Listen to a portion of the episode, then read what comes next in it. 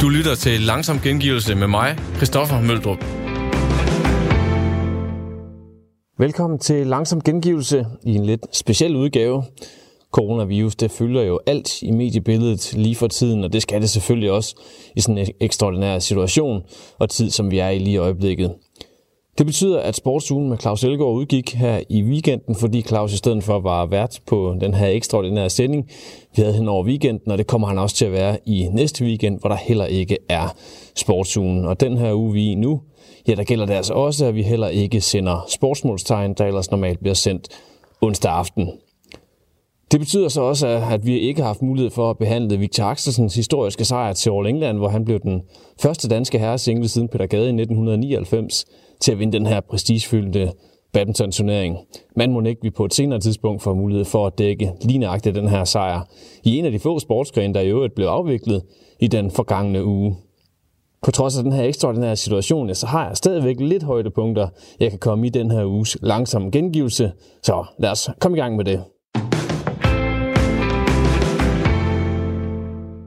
Mens vi alle sammen skal passe godt på hinanden og forsøge at bremse udbredelsen af coronavirus, så har sportsverdenen også fokus på at passe på udøvernes helbred. Og især hovedskader har der været stort fokus på gennem længere tid på tværs af flere forskellige sportsgrene.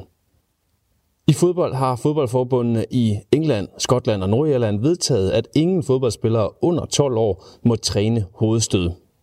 Det er et stort studie på Glasgow University i Skotland, der har undersøgt hovedskader blandt tidligere professionelle fodboldspillere.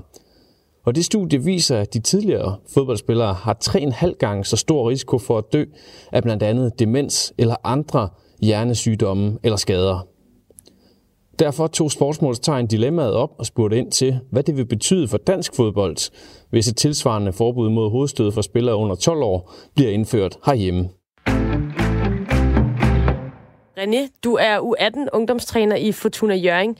Kan man blive en god fodboldspiller, altså en rigtig, rigtig god fodboldspiller, uden at have trænet hovedstød som barn og ung spiller? Ja, det tror jeg godt, man kan. Fordi øh, spillet er jo ikke... Øh, spillet er jo spillet, og der, og der opstår hovedstød jo også. Så selvom vi ikke træner det, så vil det alligevel være en, være en del. Men jeg vil sige, det er jo det er stadigvæk en kompetence, som, som vi kan træne, især i forhold til, til timing og, og sådan nogle ting. Ja, fordi altså, kan du prøve at forklare lidt, hvor meget betyder sådan nogle hovedstød i en fodboldkamp?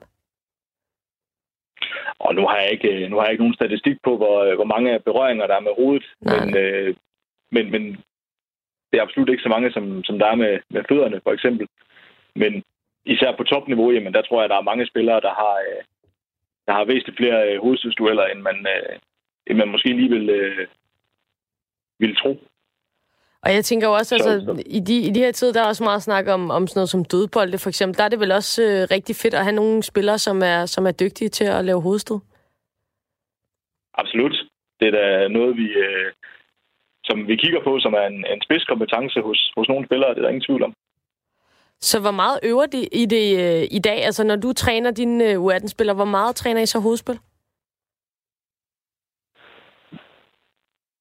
Åh, det gør vi... Øh, det gør vi i det omfang, at det er en, øh, for det første en del af, af det spil, som vi laver, at vi sikrer, at der, er, at der opstår situationer, øh, hvor spillerne kommer til at, at, at bruge hovedet. Mm. Øh, men sådan mere øh, instruerende øh, og, og afgrænset, jamen der er det nok ikke så meget, som jeg har trænet det tidligere med yngre spillere.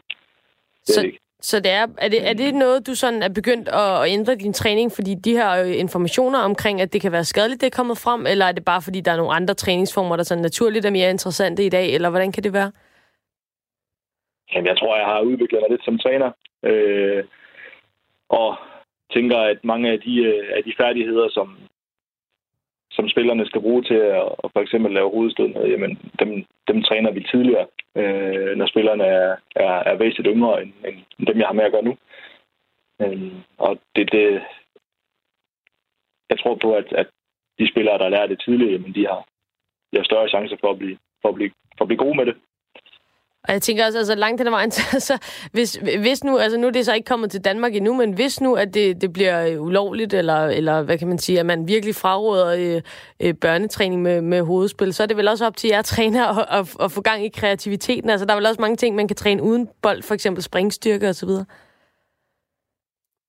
Ja, absolut. Altså, der, der jeg vil våge den påstand at sige, at der kan godt gå en træningsuge, uden at, øh, uden at spillerne rører bolden med hovedet. Mm. Men vi kan jo aldrig helt, så længe det er en del af spillet, kan vi jo aldrig, ja, vi kan jo ikke hugge hovedet af. øhm, det, det bliver lidt mærkeligt. Og, og, og, men, men hvis, det, hvis der kommer en, en, en anbefaling, som er, som er godt underbygget, og, øh, og sådan nogle ting, jamen, så er jeg helt sikker på, at, at, at jeg personligt vil, vil tage højde for det, og det kender jeg også andre kollegaer, som, som jeg er sikker på vil gøre.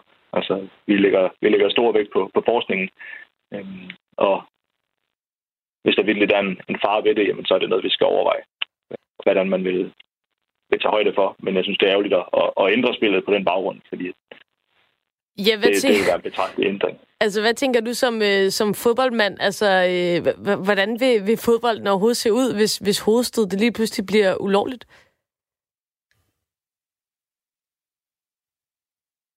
Jamen, det vil være sådan noget med, at man går og dukker sig for ikke at ramme den med, med hovedet, ligesom man vender kroppen, hvis man er ved at ramme den med hånden, eller et eller andet. Mm. Øhm, og så vil der jo være nogle, øh, nogle momenter af spillet, som vil blive meget mere overflødige, og der vil være langt større vægt på, eller mindre vægt på, på duelspil, for eksempel, hvor, at, hvor at spillerne kommer i nærkampe og så videre. Det, det er sådan udenbart det, jeg kan, kan, kan se ske, uden at have, have tænkt videre over det. Ja, selvfølgelig. Øhm, og nu, nu, altså grunden til, at vi også har den her snak, det er jo på baggrund af de her undersøgelser fra England, som viser, at, øh, at fodboldspillere, måske er det stadig formentlig, måske øh, på grund af, at de her mange hovedstød har for eksempel større risiko for at udvikle demens. Altså, hvad, hvad, hvad rykker det af, af, i gang af tanker hos dig som fodboldtræner? Jamen, det rykker i gang, at vi skal... At vi skal, når, hvis vi er sikre på, at, at der er en, en hvad skal man kalde det, at, at, at det er rigtigt. En risiko, ja. At, at det har den indflydelse øh, og den risiko, jamen, så er vi nødt til at, at, at, at tage højde for det. Øhm, jeg ved ikke, hvor mange af, af, af tidligere øh, fodboldspillere, der er der, der, har, der døjer med, med demens. Øhm, men det, jeg helt sikkert tænker, det er, at jamen, jo højere niveauet kommer på, jo større krav er kravene til netop hovedstødet. Øh, og jeg tror også, der er en signifikant, øh, hvad skal man kalde det, der er signifikant flere hovedstød øh, mm. på højere niveau, end der er på de lavere niveauer. Så man skal også tænke over, jamen, hvor er det, hvor er massen henne, som egentlig laver hovedstød. Og kan ja. vi helt fjerne det fra, fra topniveauerne? Måske kan man godt gøre det på, på, på de lavere niveauer, mm. fordi øh, der kommer spillerne ikke så vidt omkring, og det er ikke, øh, de går ikke så voldsomt til den, og ikke helt øh, afhængige af, af, af alle de der facetter. Øh, så det, det, det bliver en... Øh, altså, det, det, det kan være meget varierende i forhold til, hvad, hvad, hvad ja. det vil blive. Ja. Og, og som det så som det ser ud i, i Danmark lige nu, der har vi et, et medicinsk udvalg i DBU, og, og fra deres side, der har man ikke gjort øh, hovedstødstræning forbudt, ligesom man, man nu har gjort i England, men man anbefaler ligesom at lade være. Er det noget, som I har snakket om i den trænergruppe, I har i ungdomsafdelingen i Fortuna Jøring, eller er det helt naturligt, som du siger, øh, man, man, man hætter måske ikke så meget i ungdomsfodbold, og så træner man det ikke lige så meget, eller hvordan indgår det i jeres hverdag? Jamen, øh, jeg kan godt huske, vi snakkede om det her med hovedstød for et par år siden. Mm. Øh, og også i uh, tidligere klubber, jeg har været, hvor det har været en, hvor, hvor det er blevet rejst som et, som et tema. Øhm, men det er ikke noget, som har gjort, at jeg har ændret min, mit, mit syn på det og, og bare stoppet med at træne det. Øhm, fordi når vi har trænet det, så er det typisk øh, over meget korte afstande, øh, mm. hvor spillerne ikke... Øh, altså, den der, hvor bolden kommer flyvende, og man sætter hovedet på, og det går ondt helt ned i ryggen. Altså. Så sådan, sådan føles det ikke, når vi træner det. Det er lidt det svært være, at træne sådan en, der bliver savet med 150 km i timen lige ind i Ja, men det, det tror jeg vildt, der er nogen, der gør. Ja. Øh, og, øh, og, og, og måske også med rette. Men, men med de yngste spillere, der har, vi, der har jeg aldrig gjort det på den måde. Øh, mm. der har det været noget med, at de er løbet op til en to meters afstand, og så de får lov til at hætte bolden tilbage for at lære teknikken, og så er der ikke så der ikke været mere i det. Nej. Jamen ved du hvad, øh, René Thorsted, tusind tak, fordi du var øh, med, ungdomstræner i øh, Fortuna Jørgen. Tak for at give os et perspektiv fra en fodboldtræners syn, hvordan man vil kigge på det her med, med hovedstødstræning både nu og, og fremover, så tak for det. Velbekomme. Ja, altså spændende at høre fra en af dem, der har det her inde på livet sammen med spillerne hver dag. Men jeg, kan også, øh, jeg synes også lige, at vi skal høre fra en øh, fagmand, der kan give os øh, endnu flere detaljer på, hvad det rent faktisk er, der sker, når man hætter til sådan en øh, knaldhård læderkugle. Og Jakob Christensen, du er neurolog på Skyby sygehus, og du er med os på en telefon. Ja, det er korrekt. Altså, øh, vi er jo bare, eller jeg er i hvert fald bare øh, fan af sport, og, øh, og så, så kan det være svært at forstå det her med, øh, hvad det rent faktisk er, der sker. Altså, hvor stor en effekt det har på spillerne, når de hætter til sådan en bold. Hvad, hvad er det her for noget, og hvordan skal vi øh, forholde os til det? Jamen, jeg tror, man skal se på, på, på hovedstød. Altså, det er sådan almindelige hovedstød, som, som foregår i, i en almindelig kamp øh, øh, giver jo ikke noget sådan stort problem. Øh, det er jo ikke sådan, at man går ud med hovedpine bagefter, fordi man har nikket korrekt til en bold. Men der er nogle gange, som, som den forrige øh, mm. øh, taler også fortalte om, at man kan, man kan slå hovedet ret voldsomt, hvis man, hvis man nikker forkert til den. Og hvad skal man sige, en voksen bold, øh, som de bliver brugt i, i seniorfodbold, er, kan jo være tunge at, at, at få i hovedet. Og, øh, og ja, det, jeg synes egentlig ikke, der er nogen grund til, at man som barn øh, træner med, med den slags bolde. Altså man kan sagtens træne øh, hovedstødet under nogle andre omstændigheder med nogle lettere bolde, øh, hvis, hvis det skal trænes. Ja. Så altså, vi tager også udgangspunkt i den her diskussion på grund af det her studie, der er kommet fra, fra Skotland, hvor at, det, det engelske fodboldforbund simpelthen har gået ind og sagt, at, at som du også er inde på, at, at, at børnefodboldspillere under 12 år, de skal ikke træne hovedstød. Øh, og der, der ligger du der jo lidt i samme sådan, sådan, øh, slipstrøm af det, kan man sige. Så, så der er faktisk en, en grund til bekymring i forhold til, til børnene. Ja, altså, altså det man jo så på, det var med øh, engelske fodboldspillere øh, og, eller skotske fodboldspillere, der så, mm. hvordan øh, det, det udviklede sig med dem, så de var holdt op med at spille fodbold, og hvad de døde af. Og der var altså en større del, der, der døde af demenssygdomme end, end man sådan ville forvente i baggrundsbefolkningen. Mm. Og, det, og om det så skyldes, at de har nikket rigtig meget til bolden i skotsk fodbold, det, det er der jo ingen, der sådan med sikkerhed ved, men, men man er bekymret over det der med gentagende gange at slå hovedet. Man kender det fra militæret, øh, hvor, hvor det jo blandt andet sker øh, i forbindelse med de her vejsidebomber, hvor, hvor folk får gentagende hjernerystelser, og, og de altså kommer hjem med nogle symptomer, som, som øh, giver dem hukommelsesskader, og man er selvfølgelig bekymret for, hvad det giver på lang sigt. Øhm, nu slår man jo hovedet på mange andre måder i en, i en fodboldkamp, end, end ved at, at, at ligge til en fodboldkamp. Øhm, så øh, øh, så øh, så derfor så øh, øh, kan, kan det jo være vanskeligt at, at, at fastslå, om det er lige præcis er de hovedstød, øh, der giver det. Men, men i og med, at man har bekymringen, så, så synes jeg, at det er relevant at tage den med også, øh, og, og, og naturligvis at starte med børnene, øh, der skal leve længst med det her. Selvfølgelig. Og øh, altså, nu er du med som øh, ekspert og neurolog her. Altså, kan du blive en lille smule mere konkret i forhold til, hvad er det helt præcis, der sker? Altså, hvor mange hjerneceller er det, der ryger, når man hætter til en bold? ja, forhåbentlig, forhåbentlig ikke ret mange jo, men altså øh, dem, der har spillet fodbold og har spillet med en stor øh, bold og har, har nikket direkte til, til et udspark, vil jeg nok øh, genkende til, at, at, øh, at det, det, der går ondt i hovedet, der er jo aldrig nogen, der har målt, om man, man mister nogle hjerneceller direkte. Jeg har en nabo, der har fået en, en hjerneblødning af det. Altså på års, år, årsiden af hjernen. Ikke? Så, så der er der smæk på. Ja. Altså, øhm, og, øhm, og, og det er da klart, at det, det bekymrer. Øhm, så øh, hjernen er jo rigtig, rigtig godt beskyttet øh, inde i, i hjernekassen, så, mm. så der skal jo noget til før, at den... Men, men det, der gør, det, der kan ske, det er, at, at hjernen jo ligesom ligger og skubber rundt derinde i, i hjernekassen og kan, og kan, kan slå lidt mod indersiden af, af kraniet, og mm. det er det, der kan bekymre. Øh, det, det sker nok ikke i, de, langt de fleste hovedstød, men, men i sjældne tilfælde, hvis man rammer den forkert, så, så, så tænker jeg, at, at, øh, at det godt over, over tid kan, kan give nogle problemer. Og hvordan med hjerneceller? Fordi altså, er det rigtigt, at, at man ikke får dem tilbage, når man først har mistet dem? Fordi med, med alle mulige andre celler, så regenererer de ligesom... Og, og hvordan er det med hjerneceller? Ja, de, de, de dannes som udgangspunkt ikke igen. Der er nogle enkelte steder i hjernen, hvor man, hvor man ser ny, nydannelse af celler, men, men som udgangspunkt, så, så har, er man jo født med de celler, som man har, og så taber vi den gennem hele livet. Og, og vi tænker jo, at, at, øhm, at, at jo, jo længere man beholder dem, man har, jo, jo bedre.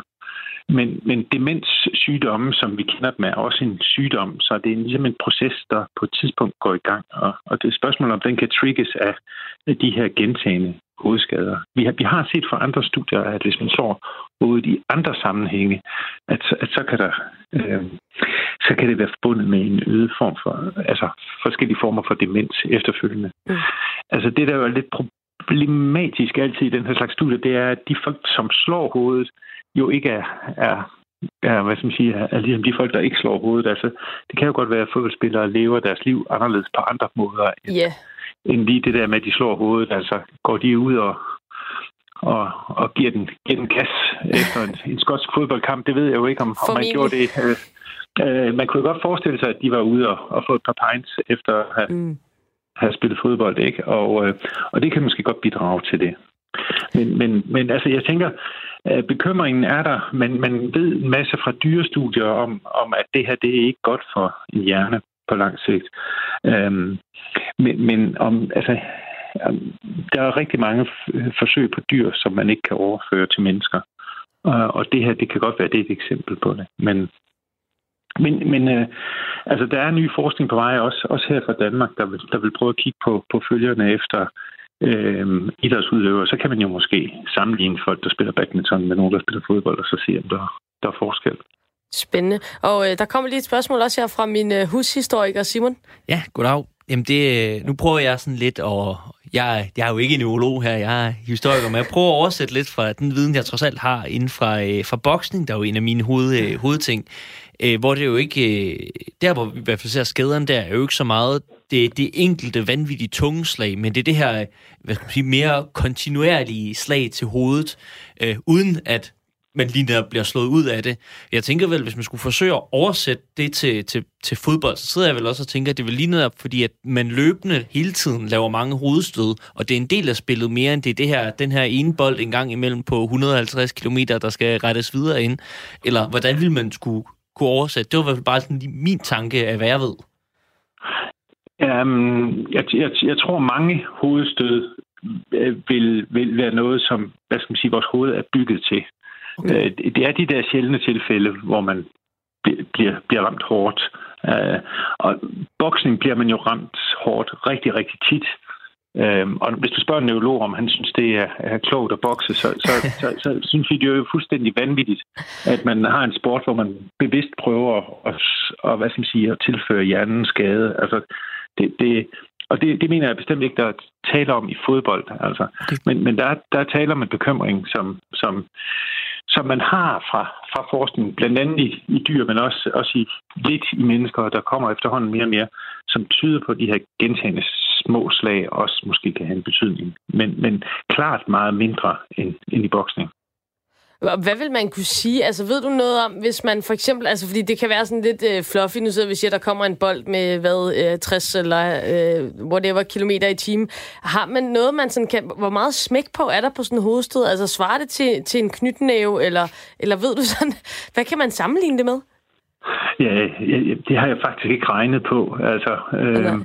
Men nej, altså der er også nogen, der bliver sparket direkte øh, i hovedet på, på, på kort afstand af Messi mm. eller Ronaldo, og, og det, det er klart, der er også nogle gange nogen, der man, man ser de jo direkte det slået bevidstløse ja. af, af det at få en bold i hovedet, ikke? Og, og, og det, altså det, man kan næppe tro, at det er sundt øh, for hovedet, øh, selvom, selvom det er bygget til det.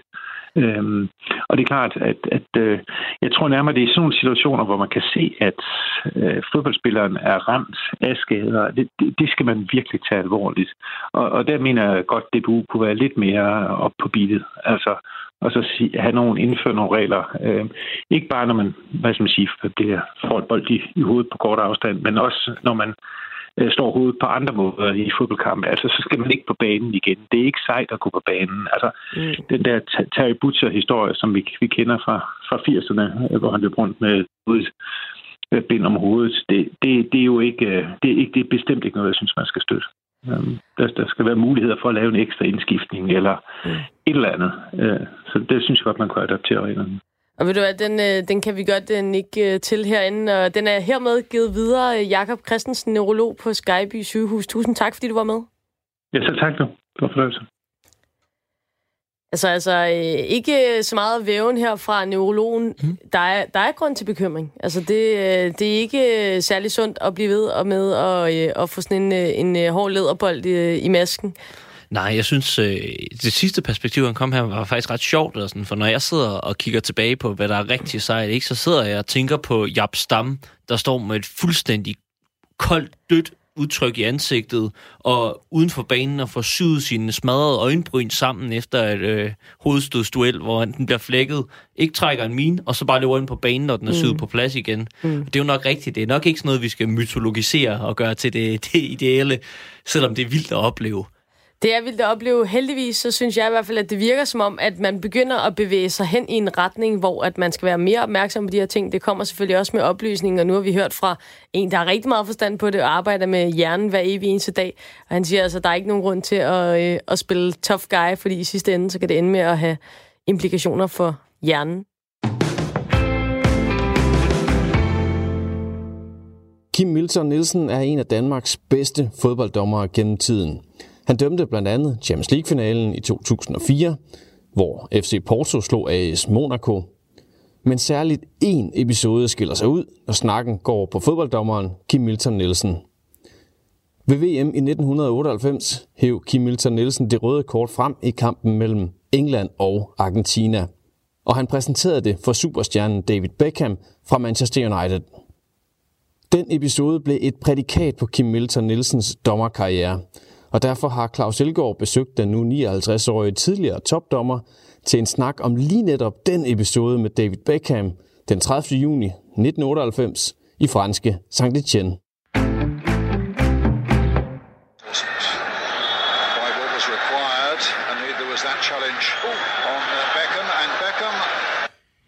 Der kommer du gående påfaldende stille og roligt hen. Vi har lige set Beckham rejse sig op med det der lange, øh, pjuskede hår er du allerede, ja, her er du allerede klar over, at manden skal ud, men hvad sker der i dit hoved lige her? Der er lige lavet frispark, der er gået en 3-4 sekunder, du kommer lidt slaskende derhen, men stadigvæk med autoritet. Jamen det gode, øh, heldige, kald det hvad man vil, det er jo, at jeg står en 3-4 meter fra situationen. Det kan godt være, fordi det sker lige ved midtercirklen, eller nogen, der vil sige, men, men, men jeg står jo faktisk øh, og kigger lige ind på det på, på rimelig kort afstand.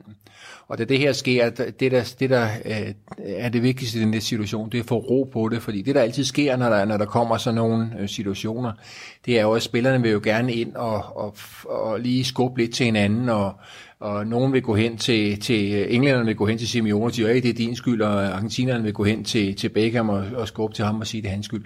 Så det der er vigtigt i første omgang, det er at få ro på situationen, få isoleret spillerne i to grupper, således så der ikke kommer yderligere øh, konfrontationer, som kan medføre en udvisning i forbindelse med det her. Lige sikkert, der er ro på, for jeg ved godt, hvad jeg skal gøre, når jeg har tid til det, og har styr på situationen. Fordi hvis jeg, hvis jeg lige far hen med det, med det røde kort, eller det gule kort i starten, det er nu, Simeone bliver også liggende, ligesom, selvom det ikke er et hårdt spark, jamen så bliver han liggende ligesom om, at han er død nærmest, ikke? Fordi det, det gør man, når man kommer fra Sydamerika eller Sydeuropa, ikke? Øh, men, men det, der er vigtigt lige for printet, hvem er det, der laver hvad? Øh, have det siddende, få styr på de der spillere, som, som man ser i de næste faser, begynder at gå og småskubbe, og nogen skal hen og fortælle mig, øh, hvad det er, jeg skal gøre, og englænderne kommer selvfølgelig og siger, ej, det var ikke så slemt, og der var ikke noget, og argentinerne kommer og siger, at han skal ud, og, og England siger også Simeone skulle ud, fordi det var nærmest det var ham, der var skyld i det hele, og sådan noget sjov. Ikke? Så... Lad, os lige, lad os lige prøve at kigge videre, fordi nu, nu er der altså der er lavet et frispark, der er gået fire sekunder, og du kommer virkelig stille og roligt gående derhen. Lad os lige prøve at kigge videre. Beckham accidentally Simeone, the midfielder, I don't know, but det, der sker der, det er, at argentinerne står øh, rundt om dig, og du har virkelig, Kim, du har virkelig den arrogante attitude på. Altså, skal du virkelig kæmpe med dig selv for at holde dig cool? Fordi du, du har jo, altså, du er øretæv indbydende arrogant, den måde, du vifter dem væk på. Jo, men, men det er man jo nødt til at fortælle, kære venner, kom nu væk herfra, fordi jeg gider ikke høre på jer, vel? Øh, fordi de, de forsøger jo lige nu, den første jeg går hen til, man tager altid den spiller, der skal have den laveste straf først. Okay. Øh, Og det, det, de, de kan jo se, der er ved at ske et eller andet nu med Simeone. De skal jo hen og forklare, at han gjorde ikke noget. Ikke? Øh, og der er det vigtigt at få dem væk, øh, fordi jeg har et budskab, jeg skal sende øh, til Simeone. Du får en advarsel. Hvis folk sidder udenfor og kigger, og der står 10 mennesker i en klynge, så kan de ikke se, hvem det er, der, der får advarslen for eksempel. Nu er, det, nu er det i det her tilfælde solklart, at det er Simeone, der skal have den. Ikke? Men man kunne jo også tænke sig, hvis jeg fandt på at skulle give en af de spillere, der står og bokker sig en advarsel for at bruge mund, samtidig i den her situation, og Simeone bag, så er der ikke nogen, der ved, hvad pokker er det der egentlig, der sker derinde. Ikke? Så det er vigtigt at få, få styr på situationen, øh, få fortalt Simeone, kære ven, det er ham, eller de andre spillere, det er Simeone, jeg skal snakke med. Gå nu væk. Jeg har styr på det, der skal foregå her. I skal ikke påvirke mig. Men, men altså, jeg tænker bare, altså alt brænder lige i øjeblikket. Du ved, du skal til at vise øh, David Beckham ud. Er det så naturligt for dig at være så rolig, som du er der, eller skal, skal du kæmpe lidt med at sige, okay Kim, husk nu at være cool?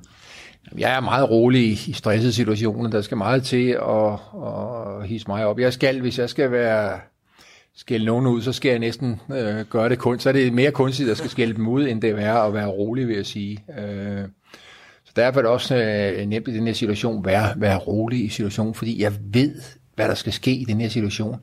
Der, hvor det er svært, det er der, hvor man tror, der er sket et eller andet. Det er, hvis man lige ser et eller andet ud af øjenkrogen, og mm. tror, at en eller anden har gjort et eller andet, man ikke er 100% sikker på, hvad der sker, så kan det godt være, være kritisk. Men, men der, der er jeg helt afklaret med, hvad der skal ske. Jeg er slet ikke i tvivl om, hvad der skal ske, og jeg ved, det er det rigtige.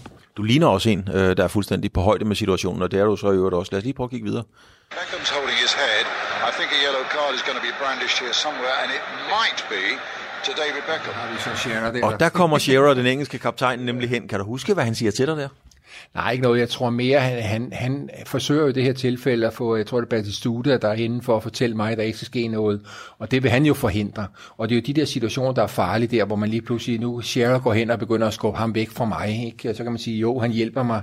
Men vi kan jo også godt risikere, at Batistuta lige pludselig begynder at knalde ham en knytnæv i ansigtet. Ikke? Og så har vi lige pludselig optrappet noget, som egentlig foregår stille og roligt. Ikke? Det, der sker her, det er, at du, du går ligesom lidt væk. Øh, nu står du på banen i din, øh, ja, hvad kalder man den, okseblodsfarvede, ikke røde, men den der dommerdragt, der er gult mærke på dig. Shearer står lige foran dig, øh, og nogle argentinske fodboldspillere også. Og hvem har vi herover? Ja, der har vi Beckham, ikke?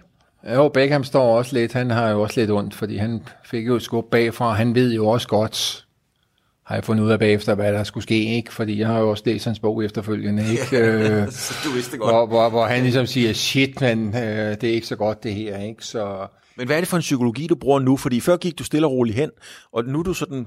Ja, det ved jeg sgu ikke, om du er lidt på vej væk fra situationen. Altså, hvad er det, du gerne vil have, der skal ske nu? Jo, men, men det jeg gør, jeg sender en signal til spillerne ved at gå væk fra situationen. Lad nu være at følge mig, fordi så er I dumme. Øh, fordi hvis, hvis spilleren bliver ved med at følge mig, øh, nu sker det ikke i den her situation, jamen så kan du sige, jamen, så kan jeg har givet dig tid til at tænke dig om ved at gå væk fra dig. Mm-hmm.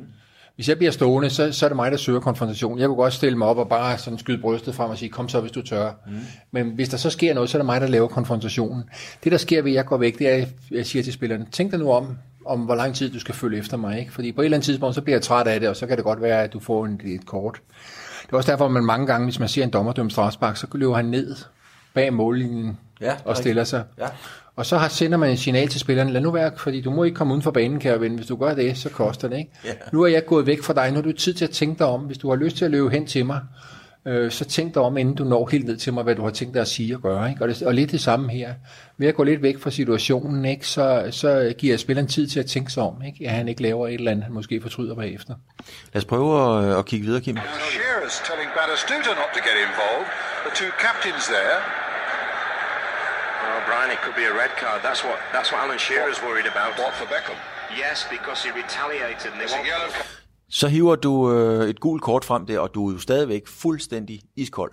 Altså den der opførsel, du har der, Kim, op i Omfru Indgade, den kunne godt have givet nogle øretæver. Ja, det kunne da nok. Øh, nu er det heldigvis ikke i Omfru Engade, de spiller der, det, øh, og jeg vil så sige, at når du så render rundt i Omfru så har de nok også drukket lidt mere, end de har her. Øh, og det der det er man jo øh, på en opgave, som, som man skal løse. Øh, og jo, øh, det er jo også vigtigt at få afsluttet den her situation, ikke? fordi jo længere tid der går, øh, selvfølgelig skal der være styr på det, men jo længere tid der går, jo større mulighed er der for, at der er nogen, der bliver træt af hinanden ude rundt omkring, fordi de, de går små øh, pluder lidt og, og har hver deres mening omkring tingene, og det er det, vi skal nå at stoppe, mm. inden vi at fortælle, kære ven, nu behøver du ikke mere. Nu har han fået det gule kort, nu har han fået det røde kort. Nu slår vi en streg her, og så kommer vi videre med kampen. Er der nogen forskel på, hvordan man viser kortet? Der er nogle dommer, der sådan nærmest sådan en magtdemonstration virkelig gør en, altså virkelig laver et show ud af at trække det kort. Og så er der nogen, der bare i en blød bue viser kortet og tager det væk forholdsvis hurtigt igen. Jamen, det er meget situationsbestemt. Der er nogle situationer, hvor det, hvor det kan, hvor det, hvis man står et rette sted, kan gøre det hurtigt. Øh, har den afvæbnende virkning, virkning over for sine omgivelser, at nu er der givet, så er han blevet straffet ham der. Så slipper man for de der potentielle hævnagter, det kan være ved, at en eller anden skal lige hen og skubbe til ham, der har lavet frisparket, og så får man lige pludselig to eller tre gule kort ud af det, ikke? hvis man slynger den af hurtigt. I den her situation, der er det vigtigt at få ro på, at, at øh, jeg ikke står og giver to spillere et, et henholdsvis rødt og et gult kort, og så står der tre eller fire eller fem og slås andre steder rundt omkring mig. Ikke? Men at der er ro på situationen, øh, der er alle, alle har en mening med, men det er ikke noget med at gå og skubbe til hinanden lige nu. Der står man og kigger lidt, og, og, og hvad, hvad, hvad, hvad, hvad sker der nu ikke? Men der er ro på situationen, og det er det vigtigste. Nu har du hævet den ene billet op her, så kigger vi lige lidt videre. Og Beckham står sådan helt næsten bryst mod bryst med dig, inden du trækker det røde kort. Hvad siger han til dig der? Ikke noget. Han siger ikke noget? Nej, han vender bare om at gå. Øh, og egentlig meget fornuftigt, øh, fordi øh, man skal jo lige tænke sig om som spiller. Jeg har øh, oplevet rigtig mange spillere, der har lavet rigtig mange dumme ting, eller sagt rigtig mange dumme ting i sådan en situation, og nogle tilfælde, der er det kostet en ekstra spildags karantæne. Ikke? Så... Indberetter, skal du indberette det, hvis han siger noget mindre pænt om i de lande, om ens mor? Det kunne de godt finde på, for ja, eksempel. men, men alt i bund og grund, hvis man ikke øh, gør, som der bliver sagt, vil sige, at gå ud, Øh, eller selvfølgelig kan man godt sige noget i ærgelse, men hvis man begynder sådan at, at nogle direkte kontrollerede perfide ting, jamen så indberetter man, øh, hvad der er blevet sagt eller gjort. Nu, er du, øh, nu står du her på billedet, øh, på det fastfrosne billede med, med det røde kort øh, i hånden, og David Beckham er, er på vej væk. Nærbilledet af Beckham, øh, og han agerer jo, som han ville egentlig gjorde som sportsmand. Det var sjældent, man hørte Beckham pive, var det ikke det? Jo, I hvert fald ja, som tv-seer. Ja, ja han, jeg, har, nu, jeg har jo haft ham efter, ikke? Sådan, og han kunne godt sådan lidt små, ikke, ikke, ikke slet ikke som, som mange andre, men han kunne godt lige en gang imellem, øh, au, ikke? Men, men slet ikke noget, som man, man husker ham for det. Og jeg vil nok ikke huske ham for det, hvis jeg ikke netop lige havde haft den her episode med ham, således så vi havde sådan et specielt forhold, hvis man kan sige det på den måde, ikke? Så vil jeg nok ikke tænke over det. Øh, men det gør jeg jo, fordi hver eneste gang jeg var sammen med ham, så lagde man mærke til det, ikke? Mm. Øh, fordi at, at der var lige de her specielle ting der, ikke? Men, men, men han var en stille og rolig spiller at, at have med at gøre, ikke? Der var, det er ikke en, man husker for, for noget negativt, en, en uh, god sportsmand. Så går øh, nu der nærbillede af, af David Beckham i den hvide trøje med syvtallet på brystet og, og en, en V-udskæring og krave på den der berømte engelske trøje der. Øh, Beckham går ud stille og roligt out of the game og bliver taget ud. At her der går jo noget tid, Kim, fra, øh, fra du har trukket kortet til Beckham kommer ud, og du kan få sat spillet i gang igen. Hvad sker der inde i dit, i dit hoved i de, hvad går der, 10-15 sekunder? Jamen, der sker egentlig ikke noget. Øh, fordi det er jo ikke en usædvanlig situation, den her. Det har jeg prøvet rigtig mange gange før. Mm. Og det er jo faktisk først bagefter, man finder ud af, at, at de der øh, minut, eller hvor meget der kommer til at gå. Der kommer til at gå lidt længere tid, end man lige er klar over at de egentlig kommer til at betyde så meget, fordi for mig, der var det bare et, et, et komma i en fodboldkamp, øh, og vi skulle bare videre. Øh, det, der altid er vigtigt øh, i sådan en situation, det er, at man kommer videre som dommer, det vil sige, at man er fokuseret, fordi når der har været sådan en situation, så, så kan man også godt risikere, at der ligger nogle regnskaber spillerne imellem, som skal afklares. Og det er vigtigt, at jeg er proaktiv nu, således så jeg sikrer, at den her kamp ikke udvikler sig på grund af den her situation her. At der kommer nogle, øh, nogle argentiner eller nogle englænder, og siger, nu skal vi lige betale tilbage, fordi nu er vi pisse sure, ikke? Øh, men men øh, simpelthen er proaktiv. Det, der desværre skete for kampen, det er jo egentlig fra at være en fantastisk første halvleg, så bliver anden halvleg øh, stille og rolig, meget taktisk, øh, lidt kedelig, øh, set med, jeg tror både som tilskuer, men også som dommer, ikke? Fordi englænderne skal jo passe på ikke at blotte sig, og argentinerne vil selvfølgelig gerne vinde, men de skal også passe på, at de ikke tager over til 10 mand. Mm. Lad os lige prøve at se. Øh, Nu er der et billede af den engelske øh, udskiftningsbænk, og du er klar til at sætte spillet i gang igen. Øh, og det gør du, øh, det gør du lige om lidt. Ja, vi ser den lige i slow motion igen her. Ja. Øhm, og der kan se igen, står meget tæt på og kigger lige ind på det faktisk. Ikke? Så det... Altså man kan sige, at selve forseelsen er der jo ikke så meget tvivl om. Overhovedet ikke. Det, som sagt, jeg er heller ikke i tvivl om noget som helst i det der. Vel, det, øh, Oh, han er medlem ham der. Var du klar over, øh, efterhånden som anden halvleg skrevet frem, hvad det egentlig var, du havde sat i gang i? Var du klar over, at den billet var måske det bedste, du nogensinde har lavet som dommer? Altså, jeg, ved, jeg ved ikke, om du er blevet rig på den udvisning, men du er i hvert fald blevet verdensberømt på den udvisning, på den gode måde rent faktisk. Jo, det er klart, at øh, men man skal sortere kritik i savlig og usaglig. Øh, og, og den savlige kritik, jamen der har jeg fået øh, positiv kritik af det. Der er altid det der med, om øh, mange, man kan godt høre om folk på det tidspunkt spillede Beckham jo Manchester, om man var for eller imod Manchester. For alle Manchester-fanene synes, det var forkert, og alle dem, der øh, havde Manchester, ikke? Ja, de synes, det var rigtigt, og de jublede nærmest. ikke. Øh, men, men umiddelbart, så, så har jeg fået meget kritik, øh, positiv kritik for det. Øh, selvfølgelig en masse, øh, og det er den, jeg kalder en usaglig kritik fra England bagefter, ikke? Hvor, hvor det egentlig ikke er, er episoden, det er bare sådan det hele, at næsten England er røget ud. Øh, den engelske presse skulle have noget at skrive dagene efter. Nu kunne de ikke skrive om Englands næste kamp. Jamen, de skulle fylde deres aviser alligevel, øh, og de andre kampe er ikke så interessant for englænder at læse om, når man ikke selv er med. Ikke? Jamen, så fyldte Beckham. Jeg havde besøg af engelske journalister hjemme. Øh, øh, i dagene efter kampen. Jeg blev ringet op flere gange om dagen fra England, og jeg var i på forsiden sammen med dronningen i, i The Times og flere andre aviser. Ikke? Tænk, lille mig fra Danmark har delt forsiden af The Times sammen med dronningen. Ikke? Det er der sgu ikke ret mange, der har prøvet. Langsom gengivelse. Lyt med hver tirsdag 20.05. En helt ny tilværelse begynder, når man bliver mor eller far til et lille barn. Og det gælder i den grad også, når man kigger på den livsændring fra et trænings- eller et generelt sundhedsperspektiv. For hvordan opretholder mor eller far et aktivt træningsliv, hvis de for eksempel er vant til at løbe 50 km i ugen, men nu får inddraget al tiden til den lille nyfødte? Og er det overhovedet nødvendigt at blive ved med at træne i den samme mængde, når man nu har ansvaret for et lille barn? Det handler alt den sundhed om i denne uge, hvor vært Nikolaj Damgaard også inddrager sine egne personlige erfaringer med det at være aktiv og have børn derhjemme. Med hans betragtninger, der skal du altså finde hele udsendelsen som podcast for at høre den. Til gengæld så får du perspektiv fra praktiserende psykolog Kasper Hø og holistisk sundhedsplejerske Mette Fonsbæk. Vi starter dog det her højdepunkt med et ekspertinput. Louise øh, Byg Kongsholm, hun har nemlig også en pointe i forhold til det her med tidsmangel, som vi har været inde og snakke lidt om her. Prøv at lytte med her. Altså tidsmangel er en meget vigtig faktor her, ikke? fordi der er noget andet. Hvor hvis du ser sådan kontrasten mellem at være enten single eller parforhold, og du har hver aften til at hygge og sidde og flette fingre i sofaen, så har du lige pludselig en lille, der tager alt fokus øh, og skal i bad og skal mad, skal puttes og alt muligt andet. Der er ikke tid til mig, og der er ikke tid til os mere. Og det er i hvert fald en af de helt store omvæltninger. Kasper, oplever du, at, at tidsmangel er en generel problemstilling i forhold til det her med at blive forældre? Jamen, nu rammer vi noget meget personligt for mig egentlig her. Ja. Um, fordi at uh, min, min kone og jeg har forsøgt at gøre os meget bevidst om de valg, vi tager i livet, um, økonomisk, um, i forhold til vores unger. Um, vi har i de sidste fire år boet et halvt år i vores kolonihave, og det er jo altså meget klart, især når man er selvstændig. Hvis jeg bruger mange penge, så skal jeg tjene flere penge, og så er der mindre tid. Uh, jeg har klienter tre dage om ugen for det meste, og så har jeg to åbne dage. Øh, jeg møder sent, så mine børn kommer sent afsted, og min kone henter dem tidligt. Øhm, så for os er tidsmangel ikke så meget et problem, men jeg kan jo se det for alle vores venner, der har børn i samme alder.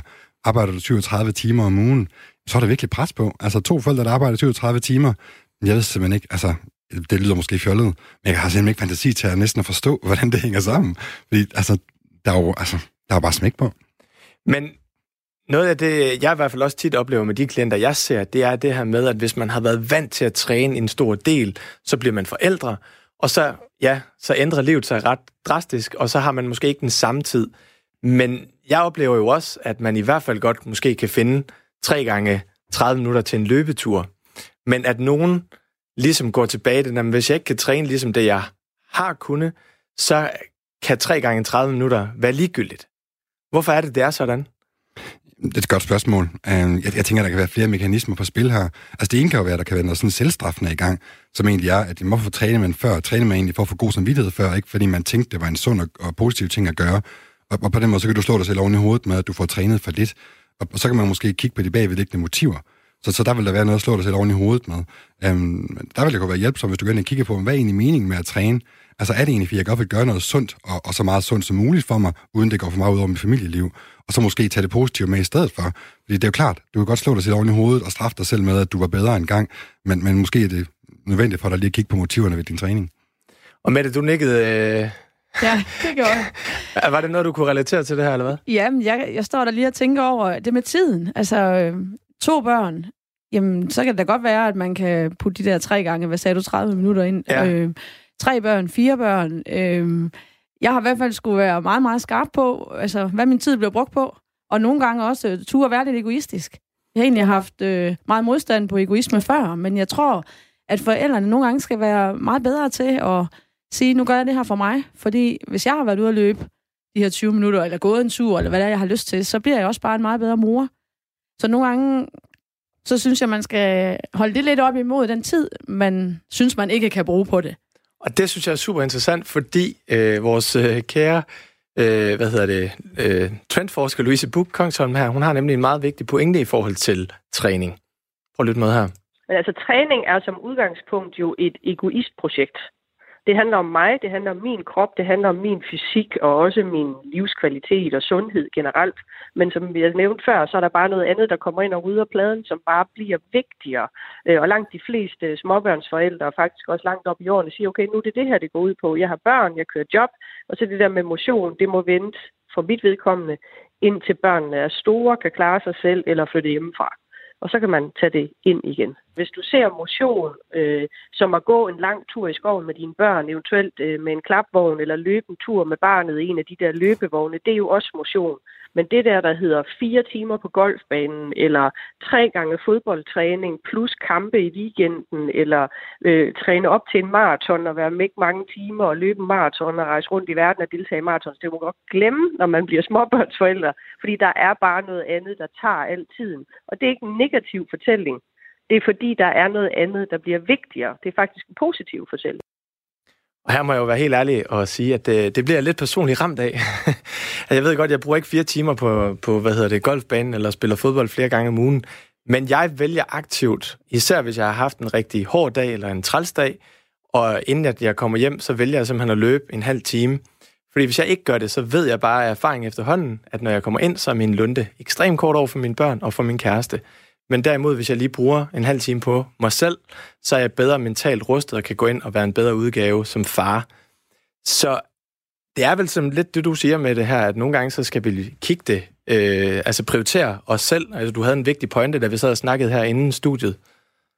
Ja, men det er helt, altså jeg er heller ikke enig med Louise der. Altså, jeg, jeg synes, at øh, vi, vi får langt øh, bedre hele voksne ud af også at gøre lidt for os selv en gang imellem. Og det behøves jo ikke at være så ekstrem. Øh, man ser mange af de der fædre, som netop, hvor det bliver ekstremt, når vi skal ud og løbe maraton, når vi skal, og vi skal, så kan man spørge sig selv, hvad løber de fra?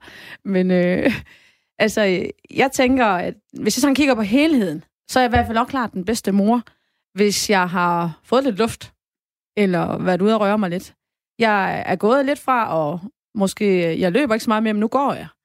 Og jeg kan gå om aftenen, når de små er puttet, så de store lytter, og sådan nogle ting. Altså det er det der med at finde ind til, hvornår, hvornår passer det lige. Og Kasper, da vi sad og snakkede indledningsvis, der havde du også den her gode metafor med flyvemaskinen, som du måske lige vil inddrage øh, jamen, lytterne i. Jamen selvfølgelig. Jeg tror, vi alle sammen kender det der med, når, når skærmene kommer ned i flyveren, og der er alle de her sikkerhedsinstrukser, at øhm, måske især forældrene kan ikke genkende til, når man så bliver instrueret i, at hvis der kommer øhm, jamen, hvad, tryk trykket daler ligesom i, i kabinen, mm. og skal man have iltmasker på, og der bliver man instrueret i meget klart, at det skal være forældrene, der tager den på sig selv, før det ligesom bliver taget på barnet. Og, og det virker enormt kontraintuitivt for en forælder, fordi man jo for alt i verden tage vare på sit barn, før man tager vare på sig selv. Problemet er bare, at ens barn er rimelig meget på den, hvis ikke det har en forælder til at passe på sig, hvis der sker noget med det fly her. Og det synes jeg jo er ret interessant at bruge ind i det her, fordi vi, vi har vel brug for at prioritere os selv, uden at det bliver sådan et egoist projekt, eller hvad? Ja, det, det synes jeg, det er det korte svar. Jeg synes et eller andet sted, det kunne være spændende at, at måske tage det en yderligere ekstrem afsted. Fordi at vores arbejde er på sin vis også et ego-projekt. Nu, nu kan vi sætte motion op som et ego-projekt. Måske skal vi sige, at den halve times løb efter arbejde, det er faktisk en del af mit arbejde. Fordi mit arbejde, når jeg kommer hjem, jamen, så kan det være, at mit arbejde har en karakter eller påvirker på en måde, som gør, at jeg egentlig er kortlundet Måske skal vi mere tænke det som en, som en helhed. Nu står jeg også med en mm. holistisk sundhedsplejerske her, men, men som en helhed. Ja. Og sige, okay, men hvis vi bruger flere penge, skal vi arbejde mere. Men har vi, så, har vi tid til at dyrke motionen her? Men kan vi bruge færre penge? Og så sige, at en del af mit arbejdsliv det er også, at jamen, jeg skal have tid til at løbe efter arbejde, så må jeg arbejde en halv time mindre om dagen, og så må vi bruge færre penge. Så det handler lidt med, om det perspektiv, vi kigger på det her. Mette, du var ved at sige noget? Jamen, det er fordi, jeg kommer til at tænke på det der med, det er jo ikke kun altså, vores fysik. Hvis jeg skal ud og løbe en tur, så er det ikke forhold min fysik, det er lige så meget min mentale del. Så så jeg tror ikke det der med, at skal vi have store muskler, og skal vi øh, på den måde øh, have vaskebræt igen, det får jeg nok aldrig. men, men den mentale del i det, at øh, luften og friheden, og det, det skal vi simpelthen ikke underkende. Jeg har så mange møder, der kommer i klinikken, som er lidt udbrændte, og når jeg spørger, hvis du får et kvarter til dig selv om dagen, hvad skal du så gøre? Og de er sådan helt, jamen, det ved jeg ikke. Jamen, skal du sætte dig ned og strikke, eller skal du gå en tur, eller skal du gå i et varmt bad, eller skal du... De glemmer sig selv. Og øh, hvis de kan få lov at komme ud og få lidt luft og lige klire tankerne og lige... Øh, jeg tror, det kunne være godt for, for rigtig mange diskussioner og konflikter i familierne, fordi hvis man først er kommet derud, hvor man er brændt sammen, så kommer man også til, til at give sin partner skylden. Eller børnene. Men hvad oplever du, når du ikke får prioriteret dig selv? Altså, hvad er det for nogle udfordringer, det giver dig? Jamen, jeg bliver jo klart mere kortlundet. Også, og jeg har en større forventninger til mine omgivelser at hvis de så ikke lige øh, hjælper med aftensmaden, eller hvis ikke lige de rydder deres tallerken væk, eller hvis ikke lige de får komme ud af døren til tiden om morgenen, eller hvad nu det kan være, ikke? Altså, så, så får jeg jo nogle forventninger til dem om, at nu må I altså lige stemme ind. Og hvis jeg bakker lidt og tænker over, hvor har jeg glemt mig selv, så, altså, så handler det jo tit om noget, jeg har glemt, og noget, jeg har... Jeg, jeg har ikke fået taget mig ordentligt af mig selv. Måske pauser, eller også min motion. Og så kan vi så begynde at tale, hvad for noget mad vi spiser. Fordi at, øh, der, det kender jeg godt, at øh, hvis ikke jeg får, hvis ikke jeg får lavet, øh, gjort noget for mig, så kommer jeg også til at tage de åndssvære løsninger. Eller de hurtige, nemme løsninger, og det giver mig i hvert fald ikke god energi. Kasper, du markerer? Jamen, jeg synes, vi rammer sådan en spændende dobbelthed her egentlig, fordi øhm, jeg tror, det kan være ret angstprovokerende for os, hvis vi skal til at pakke alt, hvad vi havde, før vi havde børn væk. Hvis vi skal på en eller anden måde fornægte Mm, de lyster og de hobbyer og man kan sige, de idealer, vi havde før øh, for os selv. Så jeg er helt enig med, at jeg tror, det er rigtig vigtigt, at vi får det her åndrum, hvor vi engang imellem kan, kan dyrke os selv, og det, og det er også godt for, for vores familie. Og man så tror jeg også, at nogen, der oplever, at det her for børn faktisk kan være ret angstdæmpende, fordi man kan få et, et større blik på livet. Øhm, man kan få taget tingene op i et større perspektiv. Øhm, og det ved jeg, det har jeg haft flere folk inde, som faktisk har haft nogle angstproblematikker, og så har de fået børn. Så er det som, at tingene sådan, er faldet lidt til ro, faktisk. Ja. Det er det også meget interessant. Ja, det er yderst interessant. Ja. Men, men Kasper, hvis vi prøver at gå ind og kigge i de her udfordringer, der kan komme fra det her med, hvis vi har haft et meget aktivt liv og er vant til at prioritere sig selv rigtig meget, så får vi et barn eller måske flere, og så kan vi ikke helt opretholde samme øh, livsstil, kan man sige. Hvad er det for nogle mentale udfordringer, det kan gå ind og, og give? Vil du uddybe det spørgsmål lidt? Jamen for eksempel, er det, er det derfor, vi kan se, at altså, kan det være en stressfaktor for, at, at folk lige pludselig har været vant til at prioritere sig selv rigtig meget, og så lige pludselig så bliver der en, et andet fokus og en anden prioritet, og så bliver der noget, måske et, en mental øh, mismatch op i hovedet, fordi man gerne vil tilbage til det der, men lige nu er der så også et, et væsentligt faktor, der har ændret det. Mm. Altså, det er klart, det er, det er enormt stressende, hvis man forsøger at leve et liv, som er 100% identisk til det, man havde, før man havde børn. Det vil være sådan et liv i fornægtelse i virkeligheden. Fordi det er jo... Men er der ikke mange, der gør det? Det er i hvert fald nogle af dem, som jeg ser, der er stresset. Det er, hvis man forsøger at gøre præcis det samme, som man gjorde før. Man siger, men lad os lade som om, at vi kan gøre det samme, vi kan tage til præcis de samme fester, at vi kan træne præcis så meget, som vi gjorde før, være ude til sent, som vi var før. Pludselig så står man med det her barn, som ikke rigtig passer ind, og så bliver barnet et problem, fordi mm. det ikke, man kan sige, muliggør det for en at opretholde det liv, man havde før. Så, så det er jo en klar stressfaktor, hvis man ikke byder barnet velkommen øh, på dets egne præmisser. Og Mette, du nikker... Øh... Ja, det synes jeg er meget interessant. Altså, jeg tager nogle gange snakken med, nu er det mest møderne, der kommer med deres børn hos mig jo, men med snakken med møderne om, øh, jeg tror på, at du har fået det her barn lige på det her tidspunkt i dit liv, fordi der er noget, du skal lære.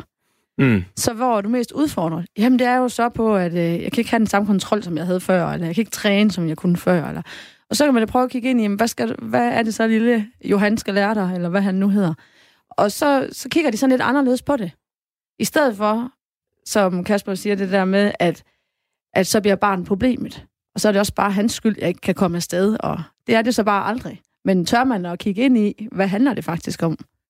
Og så tror jeg også, altså jeg oplever jo også nogle af det der med, at der er nogen, når de bliver forældre, så får de sådan, nu skal jeg sætte mig nogle mål. Så, så det kan også gå ud i det ekstreme. ja. Nu skal jeg pludselig til at lære at løbe halvmarathon, og nu skal jeg på en eller anden måde præstere. Og hvorfor? Hvor, altså, hvad ligger det der præstationsnød der?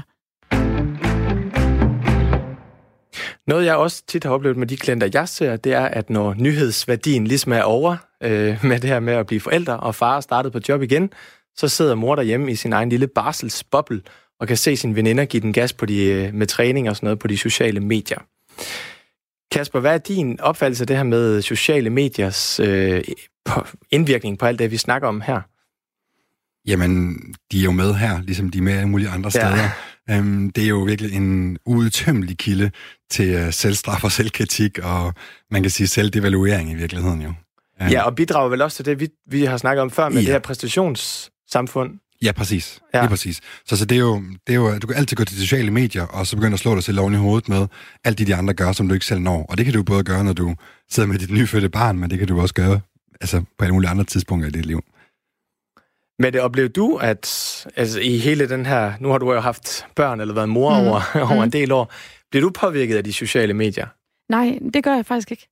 Altså, øhm, jeg kan godt... Øh, jeg, jeg tror faktisk mere, at jeg har brugt de sociale medier til, hov, der var lige et eller andet øh, raw fit hold, jeg kunne bruge nede ved søen, og så kunne jeg komme derned og trille med min barnevogn. Jeg har egentlig mere fået nogle idéer den vej rundt. Men i min praksis oplever jeg mange, som... Det er også irriterende, at de allerede kan gå tre kilometer. Jeg har stadigvæk ondt i mit bækken, eller hvad nu det er. Altså, der er mange, som jo bliver udfordret af det. Men det er jo en stor snak om ja, ja. de sociale medier, ikke? Ja. Og, altså, jeg tænker, jeg, det jeg snakker mest med dem om, det er jo det der med at mærke efter. Hvad skal du, og hvad har du brug for? Lige meget, hvor meget du bliver spammet med af lykkelige historier på de sociale medier. For vi skal også huske det, der bliver lagt op. Nu har jeg løbet igen, eller nu har jeg gået igen. Eller nu, vi ser jo ikke, hvad der sker bagved. Nej, og det er jo igen den her med, at øh, man har jo ikke trænet før, det ligger på, på Instagram. Nej, nej. Men hvorfor er det, de spiller så stor magt? Fordi vi, ja, vi har snakket om det i det tidligere forandring. Hvorfor er det, vi ikke bare kan slå det fra? Altså, hvad, hvad er det, det hvorfor er det, vi har det her behov for at, at skal være så meget på? Så vi er jo flokdyr, og vi spejler os i andre mennesker. Vi vil nok godt uh, høre til, og vi vil nok godt være en del af en gruppe sådan, som udgangspunkt. Og, um, og vi vil meget, meget nødigt skulle skilles ud fra en gruppe. Så hvis vi ser, at, at alle de andre folk, alle de andre, der har fået børn, de uh, får bagt boller, og de får løbet ture og gået ture, og ligger hjemme med deres baby på gulvet og laver mavebøjninger, og jeg ved ikke hvad, og bruger deres barn som, som håndvægt. Øhm, jamen, jamen, så er det klart, så, så, er der, så der kan være noget i os, som ønsker at på en eller anden måde høre til, og skulle kunne det samme. Øhm, det kan være den ene side af det, øh, og den anden side, det er jo også, jamen, vi vil godt være dygtige, vi vil godt præstere, vi vil godt være duelige, vi vil godt være anerkendte. Øhm, og, og de her sociale medier kan jo fodre ind i det her glansbillede, som vi godt vil anerkendes for, og kan sætte nogle, jamen, nogle gange helt urimelig høje krav til os selv, for hvad vi skal kunne. Bliver du selv påvirket af de sociale medier? Ja, altså det vil nok være løgn at sige, at jeg ikke gør det. Um, jeg kan jo godt huske, hvad dit nytårsforsæt var. Altså, undskyld. Nej, men der var også noget med en telefon, var der ikke det? Jo, læg den mere væk. ja. ja. Det, er, det er faktisk begyndt så småt på her. Ja. Um, men, men jeg bliver påvirket af dem, og de drager også mig. Um, altså, jeg, jeg prøver at tage et skridt tilbage, de gange, hvor jeg synes, jeg bliver påvirket af det på en, på en negativ måde, og prøve at tage et skridt tilbage og finde ud af, hvad det var lige ved det her post, eller hvad det nu var, der, der ramte mig. Hvorfor det var, jeg på en eller anden måde blev påvirket af det, og det måske fik mig i en retning, jeg ikke havde lyst til. Hvad er det for en retning? Det, for, altså, hvad er det, hvordan kan du blive påvirket negativt af... Nu har jeg så lige ligget syg her de sidste par dage, forhåbentlig ja. ikke af coronavirus, og undskyld til jer i studiet her i så fald. men, uh, men, men det er klart, altså der er sådan et, et løbermedie, der hedder ja. Strava, hvis du går derind, jamen så er det sådan, på en eller anden måde, kan jeg godt opleve det som en form for, for sådan, ja, selvstraf. Altså, det er selvpineri for mig at kigge på alt det, de andre løber, for jeg vil faktisk også godt ud og løbe. Men, men ellers, øh, jeg kan være ligeglad med, hvad de andre løber. Altså, det ændrer ikke på, at jeg stadig bare er syg, og jeg løber ikke et eller andet sted for de andre, jeg løber faktisk for mig selv. Men jeg kan godt blive fanget i alligevel, og, og på en eller anden måde få det skidt over, at jeg ikke kommer afsted, selvom at når termometeret siger 39, så ved jeg jo altså virkelig godt, at jeg ikke skal afsted. okay, så på den måde. Langsom gengivelse. Lyt med hver tirsdag 20.05.